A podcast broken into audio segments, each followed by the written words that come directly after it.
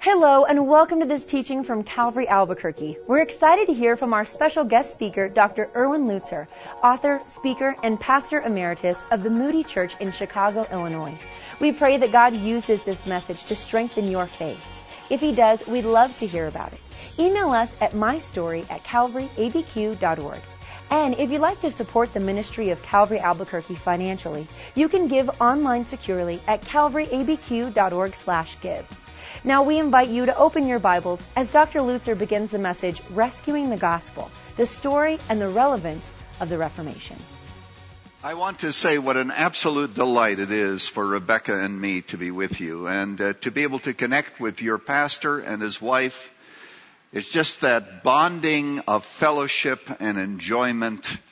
If we lived here in the area, I can assure you that uh, we would always be connecting with your pastor and his wife, and we rejoice in all the good things that God is doing here in the wonderful city of Albuquerque. Now, if you are here today as a Catholic, I want to tell you first of all, we genuinely say this to you. We are happy that you are here. We really are. And I also hope though that you brought a sense of humor. There is a story, you know, that when Pope Paul died, he was trying to get into heaven. He, after all, he has the keys. But the door wouldn't open. And so he saw somebody walking by and he said to this person, I'm the Pope. I have the keys and the door to heaven. I just can't get it to work. And the person said, well, I want you to know that 500 years ago, Martin Luther came up here and he changed the locks. Today I am going to be speaking on my book entitled Rescuing the Gospel. It's the story of the Reformation. There was nothing in Martin Luther's background to suggest greatness. He was born into a very ordinary German family, attended university, and then he was walking home one day and he was struck down by lightning and he said, help me, Saint Anne, and I shall become a monk. Well, in order to fulfill his uh, vows and also to get some peace for his soul, he struggled with what is known in German as Anfechtungen. Aren't you glad you don't have to speak German to get to heaven? But it was an existential despair of soul, a sense of alienation from God, a feeling that uh, he was filled with guilt and not knowing what to do about it. Depression would be another way to describe it. The fact is, how do you find peace? So in the monastery, he fulfilled all of the requirements of the church in those days, all of the disciplines. I mean, he slept on a floor that was stone cold. He slept without blankets to mortify the flesh. He did everything he possibly could. He fasted sometimes so long until people thought that he might die. Didn't help much. The sacraments were of some blessing to him, alleviated his guilt somewhat. Confession especially was of some solace to his soul. But sometimes he confessed his sins up to six hours at a time. In order to jog his memory, he'd go over the Ten Commandments, the seven deadly sins, and then the confession would begin until Staupitz, his confessor, said to him, Martin, the next time you confess, confess some big sins, but not all these little peccadillos, not all these little sins. But Luther was a better theologian than his contemporaries. He knew that the issue was not whether the sin was big or little, or, but whether or not it had been confessed, because he knew that the smallest smidgen, smidgen of sin could bar you from God forever. But then he reached an impasse. Sins, in order to be forgiven, had to be confessed, but in order for them to be confessed, they had to be remembered. If they were not remembered, they were not confessed, and if they were not confessed, they were not forgiven. And it was on and on the cycle went as he sought assurance that he did not have. And then um, he discovered his problem was even greater than he realized because even if he remembered all of his sins and confessed them all, he still had a problem because tomorrow would be new sins. It was like mopping up a floor with the faucet running. And he did not know where to turn. Staupitz, his confessor, said, why don't you teach at Wittenberg? So he taught ethics there, Aristotelian ethics. And um, no peace for his soul, and so Staupitz said, why don't you teach the Bible? Luther said, that will be the death of me. But he began to teach the Bible. He came to Psalm 22, My God, my God, why hast thou forsaken me? Now, said Luther, those are the words of Jesus from the cross. Jesus himself experienced alienation from God, a forsaking that he experienced, that Luther experienced. So he said, why would this happen? And then it dawned on him that this happened because Jesus bore our alienation for us. And then he got to the book of Romans. And he began to study Romans and uh, he came to verse 16. For I am not ashamed of the gospel of Christ, for it is the power of God unto salvation to all who believe, to the Jews first, and also to the Greeks. Now, said Luther, the gospel is the power of God. And then it went on to say, for in it, that is in the gospel, the righteousness of God is revealed from faith to faith. As it is written, the just shall live by faith. Did Luther love God at that point? No. In retrospect, he said, love God? I hate him. He hated God because God was too holy, too righteous. How do we as sinners attain to the righteousness of God? It is impossible.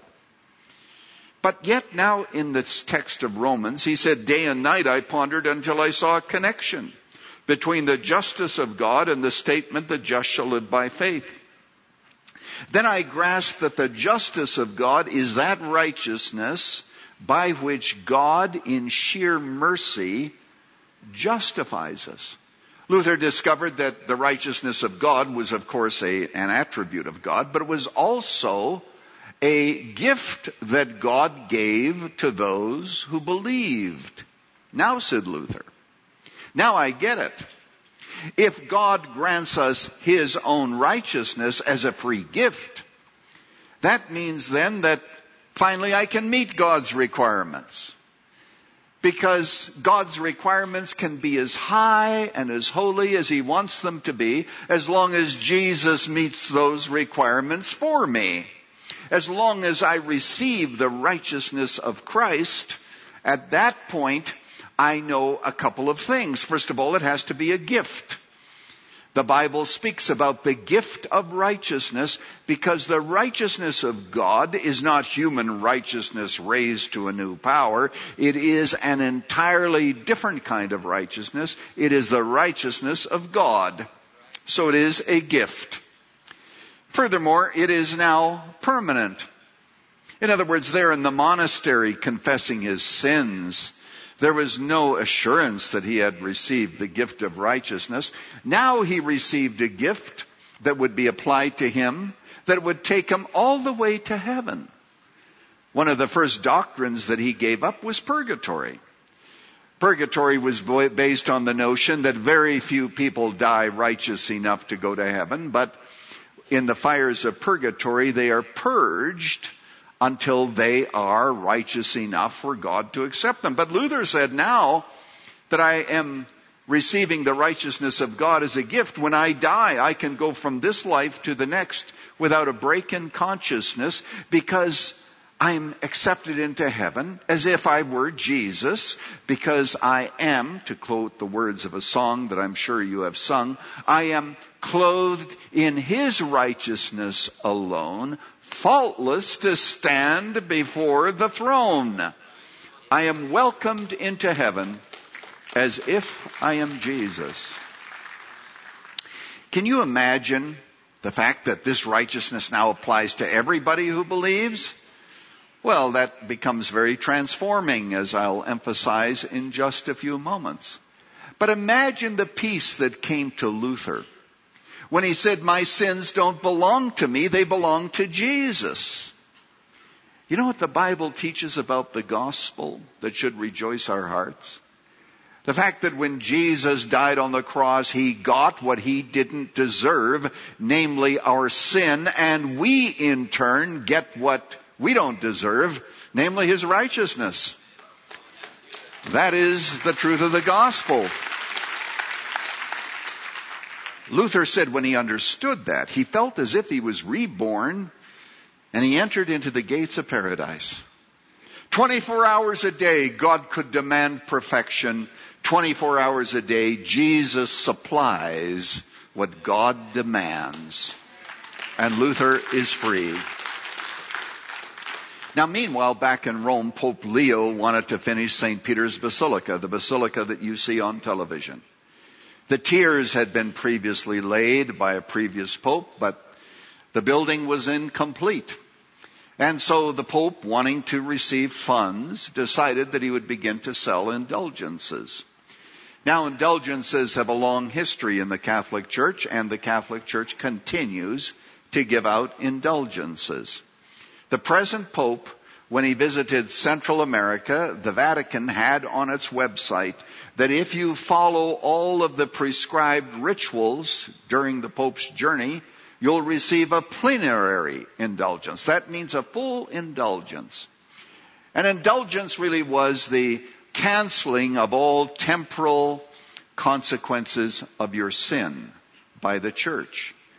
It didn't mean that you were forgiven, only God could do that, but this was, this was a way of saying that your sin, temporally at least, has been taken care of, and people interpreted that as salvation. Now, the fact is that um, the indulgences had always been sold. This was not new, but there was a new twist. And that is that the indulgences now applied not only to the living, but also to the dead. You could buy an indulgence for your dead relatives. So vendors such as Tetzel, who was the most famous, would go into a town square with a cross and he would say, this cross has the same value as the cross of Christ. And he would say, hear ye, hear ye. You can buy an indulgence and um, you can buy this indulgence not just for the living, for yourself, but for the dead. Think of your mother. She is in purgatory.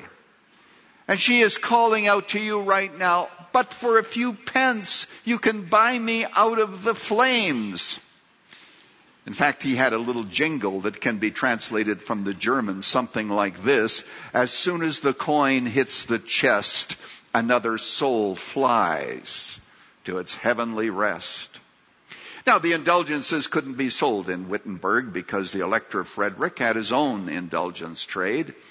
But there were people who went across the river and came back with letters of indulgence and showed them to Luther.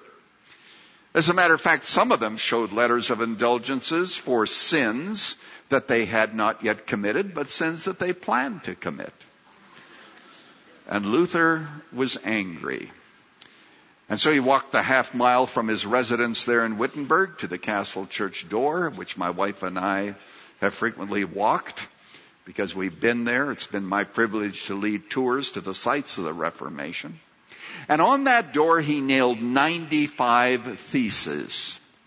Perhaps you've heard about that. That was October 31st, 1517. Now, if you do the math, and by the way, did you know that seven out of six people have trouble with math, actually? Am I going too fast for some of you? If you do the math, you discover that next year is the 500th anniversary of the Reformation because that was the date that's always been used as the beginning of the Reformation. Can I take the time to read one of the indulgences, one or two, to you? Uh, for example, let's just choose uh, number 32. Those who, who believe that they can be uh, attain salvation through indulgence letters will be eternally damned along with their teachers. That's one, and on and on it goes. Luther was not opposed to indulgences per se. He was indulged, he was opposed to what he considered the abuse of the indulgences. Well, these uh, 95 theses were written in Latin, but they were quickly translated into German. The printing press was operating, of course, had been invented by Gutenberg the previous century. And so these indulgences were read throughout all of Germany. And most people agreed with Luther. It is said that 90% of the people agreed with Luther and the other 10% were shouting death to the Pope. So what happened is Luther suddenly becomes famous all throughout Germany. He's involved in various debates and the issue always came down to this. What is our source of authority? Is our source of authority the scripture alone or is it also tradition? Luther argued that it was the scripture alone because he proved that popes and tradition often contradict itself. And we have to go back to the scriptures. He began to write various books. I mean, he wrote a book about the sacraments saying that the sacraments kept people bound. Because you see, if you don't participate in the sacraments, you're lost forever. And uh, therefore, you'd better come to church and you'd better pay your dues or else the priest might not give you the sacraments and therefore you are lost. So Luther does an analysis of the seven sacraments and concludes that there are only two biblical ones, and that is baptism and the Lord's Supper. Well, you can imagine the kind of uh, response he has. The Pope excommunicates him and there's a papal bull that is issued and Luther goes outside of Wittenberg to the Elster Gate, he and the students at the university, and they burn it. Now, the problem is this. A new emperor arises in the Holy Roman Empire. His name is Charles V. Charles V is an ardent Catholic and he wants to put Luther to death, which is what happened to heretics in those days. He wants to put Luther to death, but he knows that if he does that, he's going to be in trouble with the German people unless he has a hearing for Luther. So he agrees to hear Luther out. And so they meet in Worms. It's actually translated that way. I know that in English it seems like the diet of worms. I'll tell you that diet works if you're struggling, you know, and you're saying what diet really will work but actually it's the Diet of Worms. And they meet in Worms, Germany. And um, uh, the emperor wants to put Luther to death. They bring him to a meeting and they say, will you recant? He says, give me till tomorrow to decide. I want to read to you just a flavor so that you understand what you're in for when you read the whole verse, the whole passage of Luther's prayer that night. Honestly, it gives me chills every time I read it. Let me give you just a few lines. O Almighty and everlasting God, how terrible is this world? Behold, it opens its mouth to swallow me up, and I have so little trust in thee. How weak is the flesh, and Satan is so strong. O God, if it is only in the strength of this world I put my trust, it's all over. My last hour has come. My condemnation has been pronounced. See, Luther prayed this prayer because he knew that the penalty for refusing to recant was death. The emperor had made that clear. So he goes on and he says, God, where are you? Where do you live? Where do you hide yourself? When I'm stretched out on the rack, oh God, be there for me. And the next day he meets and the emperor is there and all of the German princes. And then he makes a statement that you should know by memory and your children should know by memory. Tonight we're going to talk about rescuing the gospel in America and I may mention quickly about the need for families to be ready for the coming darkness.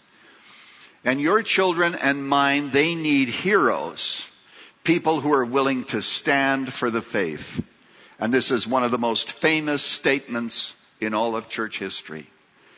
Luther finally is asked if he will recant and he says these words, my conscience is taken captive by the word of God.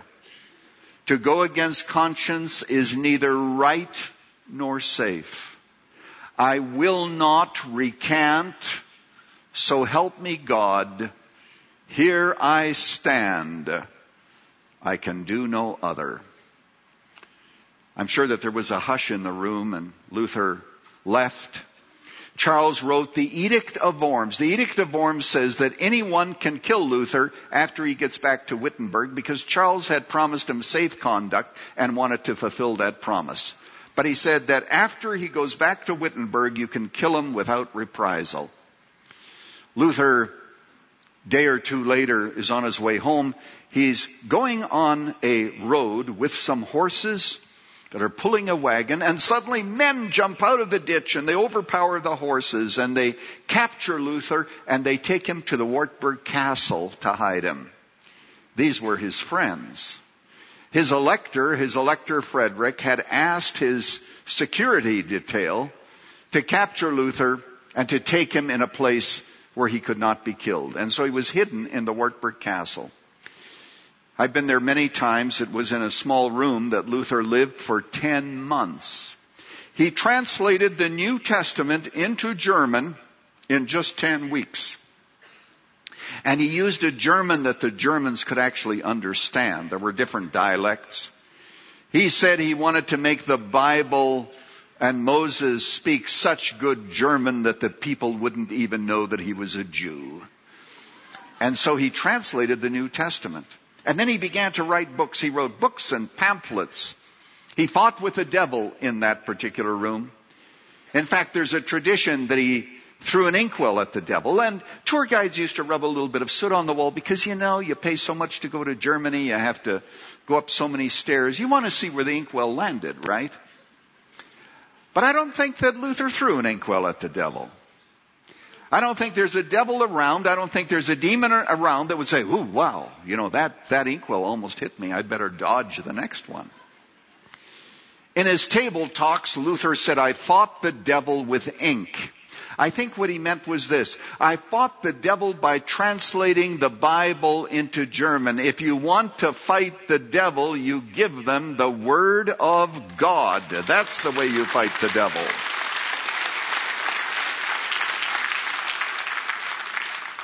And so there in that room, Luther fought the devil with ink. And the Word of God began to spread throughout Germany. Now, the Old Testament, by the way, he had help doing that and he spent the rest of his life translating it. What are some of the implications of the Reformation? One of them is a transformation of culture, and let me tell you why. Imagine this. The distinction between laity and clergy was now broken down. You know, uh, I used this illustration last time at a Sunday school picnic or some event. You always ask the pastor to pray. And your pastor Skip and I, we don't mind that because we like to talk to Jesus. But what the Reformation said is this that the same access that pastors and priests have to God is now available to everyone who believes on Jesus because we're all saved by the same gift of righteousness. And you can imagine what this did to laity. Now we can come into God's presence. You know, yesterday evening I told a little story that I didn't tell in the other services this morning, but I think it will be appropriate here somebody was having fun with a Catholic friend and said, now, uh, priests also sin. Who do they confess their sin to? This person said, well, they confess their sin to the bishop. They said, well, bishops sin. Who do bishops confess their sins to? And they said, um, they confess their sins to cardinals. Well, cardinals also sin. Who do they confess their sins to? And he said, well, they confess their sins to the Pope. And they said, well, who does the Pope confess his sins to? And they said, well, the Pope confesses his sin to God. And the person said, well, actually, your Pope is a Protestant. um, in other words, we all have access to God equally. The Pope has no special privileges. Your pastor has no special privileges. So this was transforming to culture. And then vocation. Just imagine this. You know, in those days, a good work was one that the Pope prescribed or a priest prescribed. Say some Hail Marys, do a good deed, say a prayer. Luther said that because we're all priests before God, we can all give praise to God and we can bring Him glory through our vocations. So a scrub woman cleaning a floor to the glory of God can bring God glory and honor she is doing this, if she does it for His glory, she is more acceptable to God than somebody who goes through rituals that he doesn't understand and that don't mean very much to him. Luther put it this way. He said, God milks cows, but he uses a milkmaid to do it. God cleans floors, but he uses you and me to do it. And so suddenly, everybody felt energized and important in the sight of God. So you have a transformation of culture. You have the German Bible that I referred to. Now, uh, Luther, in translating the Bible into German, needing help with the Old Testament, if that's all he had done, he'd have gone down in history as a great German. Because now suddenly the Bible unified the whole German language. Its impact was something like that of the King James Version to England and to America.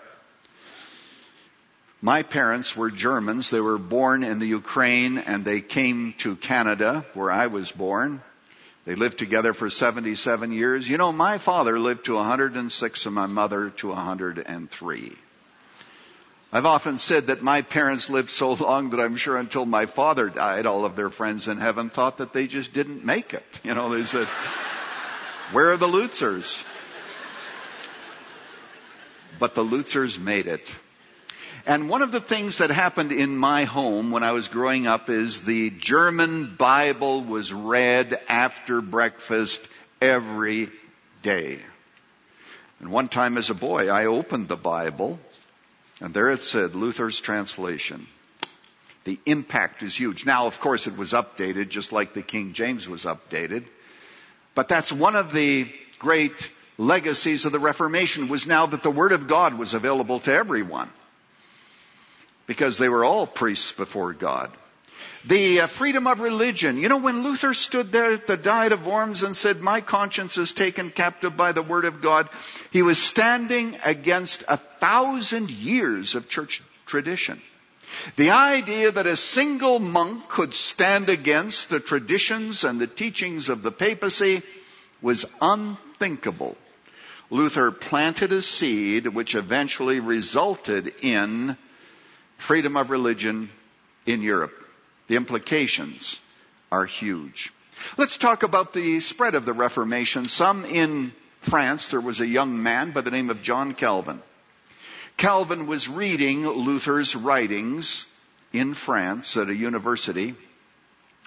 Calvin was a young child by the time Luther became famous. But um, Calvin tells us that God overcame his darkness and he saw his need of believing the gospel. He doesn't say it explicitly, but he implies it was through the readings of Luther. Well, anyway, he goes to Geneva and becomes a famous theologian called John Calvin. John Calvin writes a book entitled The Institutes of the Christian Religion, which becomes the textbook of Christianity for 200 years. That book had an impact in the Netherlands. That's why today we have the Dutch Reformed Church impacted as a result of Calvin. Of course, in Sweden and elsewhere, the church also turned Lutheran and uh, Calvinistic from the standpoint of John Calvin. Impact absolutely huge. Let me talk to you about Zurich, Switzerland. In Zurich, there was a man who came to saving faith and who taught the Reformed faith by the name of Zwingli. Zwingli taught some young men Greek and Hebrew so that they could study the Bible on their own. And what happened is this. These young men came to the conclusion that infant baptism was wrong. They didn't see it in the Bible and they said that the true believers should be baptized upon profession of faith. So they baptized one another. But the Zurich City Council says anyone who is baptized upon profession of faith must be put to death. Must be put to death by fire, by drowning, or by sword. And so these young men, I'm thinking for example of Felix Manz, was taken to the Limmat River and you can go to the exact spot today.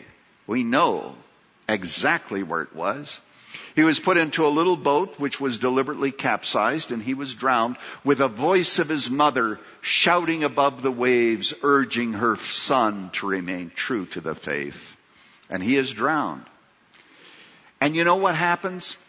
This Anabaptist, they were called Anabaptists, which means rebaptizers. This movement spread throughout all of Germany very, very quickly as people began to study the scriptures.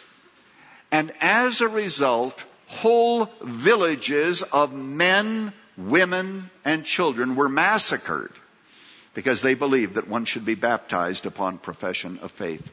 Why was this so important? It's because infant baptism was the glue that held church and state together. You were born a German, you were also born a Christian, and you became part of Christendom. You became part of the Holy Roman Empire, which Voltaire said was neither holy nor Roman nor an empire. But anyway, you became, you became a member of Christendom. And everyone, including the reformers very often said, if we begin to baptize only those that are genuinely saved, the whole medieval order will be broken up. And to some extent they were right. You have all these different denominations that all came about because of the Reformation. But in those days, you were put to death. Imagine the cost. Now, a person who wrote a book about the Reformation, who lived in Europe for a couple of years, told me this. More Christians were massacred and killed as rebaptizers after the Reformation than Christians who died in the early centuries in the persecutions of Rome. Wow. And we take it all for granted, don't we? We think, well, all of these freedoms are taken for granted. And tonight we'll discover that not all the freedoms that we had are still with us as we talk about rescuing the gospel in America. What about England? Well, England has a reformation. It's called the Anglican Church. And by the way, during the times of Luther, who was ruling in England but Henry VIII? Now you know about Henry VIII. Sometimes when I give a speech at a banquet and I want to relax the people, because they think it might be a long speech, I'll say something like this. Now, to quote the words of Henry VIII to his fourth wife, don't worry, my dear, I won't keep you very long. Henry VIII, you know, many of his wives were beheaded but he wrote a, a, book against Luther. Luther had said that there were only two sacraments, and Henry VIII wrote a contrary book. Actually, somebody else wrote it for him, but he received the credit defending Catholicism. And you know what Pope Leo said? Pope Leo said, Henry VIII, I'm conferring a title on you, and that title is Defender of the Faith. And every monarch in British history since that time has been, including the present Queen, has been called the defender of the faith. Now, Charles, when he becomes king, he already let it be known that he doesn't want to call it that because it's obviously a reference to the Christian faith. He wants it to be changed to simply defender of faith. But that's the history of the Reformation. But let's talk about England. You have there the Anglican Church and there are some people who say, oh, you know, your reforms haven't gone far enough. You have not taken the dust of Rome and uh, shed it from your feet. And they say the church has to be purer. And they become known as Puritans. And these Puritans, they come to America and what do they bring with them? Well, they bring the Geneva Bible. Geneva Bible, where'd that come from? Well, I'll tell you. During the reign of Bloody Mary, Calvin is in Geneva and refugees come from England because of persecution to Geneva and they stay there for about two or three years. And uh, these are English refugees and they say to themselves, we need a new translation of the Bible. And so they make a translation. Now Calvin doesn't help them because Calvin speaks only French. But they make a new translation and it's the first translation, I think, with footnotes and it's called the Geneva Bible. So when the Puritans come and when Puritanism developed in England and comes to our country, they bring with them the Geneva Bible that was translated under Calvin's blessing in Geneva. You say, well, what about the Baptists? Where did they come from? Actually, the Anabaptists, they resulted, of course, in uh, various groups, particularly the Mennonites. The Baptists that most of us are acquainted with actually also have their tradition coming to us from England. More about that could be said. But what's the bottom line? What's the takeaway for you today? I'll tell you what. It still has to do with the issue of salvation. How do we get to heaven? On the one side, there are those who say, well, you know, it's a matter of grace, but you have to make yourself worthy of the grace. Let me ask you something. When Luther was there in the monastery confessing his sins regularly, was he saved? Was he converted? The answer is no. Because he still thought that he had to make himself worthy of grace. He didn't understand the gospel. And there are millions of people who are confessing their sins today who will leave their churches without any assurance that they belong to God forever. Because they do not understand the gospel. You know what Luther needed? He needed one act of God that would make him a child of God forever and we believe that we confess our sins as believers, but we do it not in order to be saved again and again and again, but rather to maintain our fellowship with God. It's a discipline that God puts us through, but we remain the, having the privilege of being God's children forever, from here all the way to eternity. That is the message of the gospel. Now I do quite a bit of flying and sometimes I fly on standby. I've had that experience. I don't know about you, but when I do that, I go up to the counter and I say to the lady, now, are you going to be able to get me on this plane? And she says, sit down. I'll call your name when we know. All right, I'll sit down for a few minutes and get a little bit nervous and looking at the monitor and then I'll go up and say, now, are you going to get me on that? Sit down. I'll call your name if we have room. Okay? But most of the time I fly with a ticket. That's the way we're going to fly tomorrow back to Chicago, that great and wonderful city. And we're going to get on a plane here and we're going to go to Chicago and we have our tickets. You know, when you have your ticket and you're at the airport, you enjoy it. You watch CNN, find out what's happening in the world. Sometimes you want to know and other times you don't, but there you are, you're watching it. You drink some coffee, you relax, you talk to your friends. Why? Because you know you have a ticket on that plane. There is a seat reserved just for you.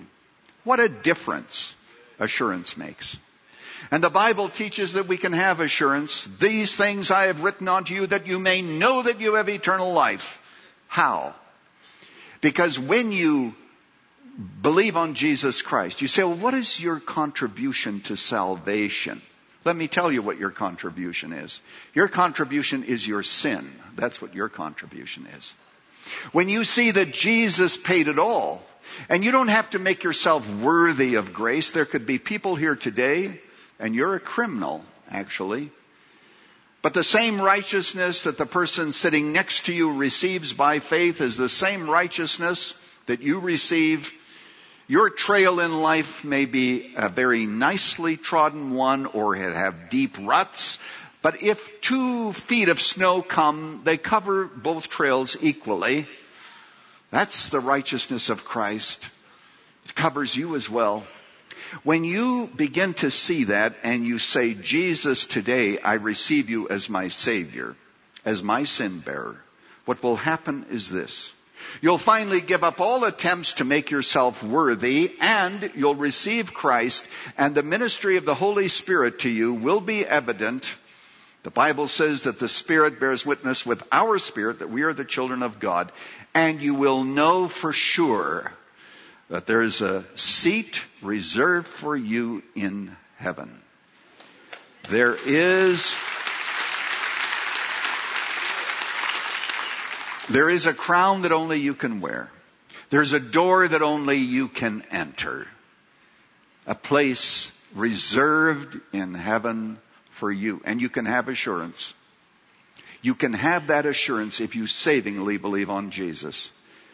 Now this is what we're going to do. In a moment I'm going to pray. And if you've never received Christ as your Savior, even where you are seated, you can be saved. If you give up all attempts to save yourself and cast yourself on the mercy of God and Jesus who said, it is finished, you can be saved and know it. Are you willing to pray that prayer today? Let's bow together in prayer. And if you know Christ as Savior, pray for someone in your sphere of influence who may not know Christ as Savior. That God will show them the beauty of the gospel and the fact that they too can have eternal life.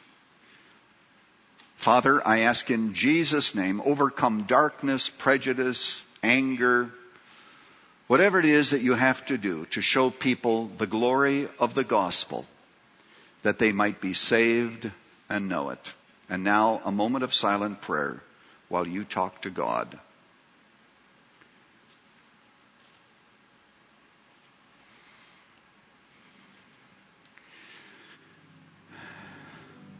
Father, I pray that no one will leave here today without that assurance. I pray that all who are praying this prayer will tell a pastor, they'll find out more about the Christian faith, but that they may leave here and know that they are ready to meet you, all because of Jesus, whom we love and we worship. We pray in his blessed name. Amen. We hope you enjoyed this special service from Calvary Albuquerque featuring our guest speaker, Dr. Erwin Lutzer. How will you share the gospel with others? Let us know. Email my story at calvaryabq.org. And just a reminder, you can give financially to this work at calvaryabq.org slash give. Thank you for listening to this message from Calvary Albuquerque.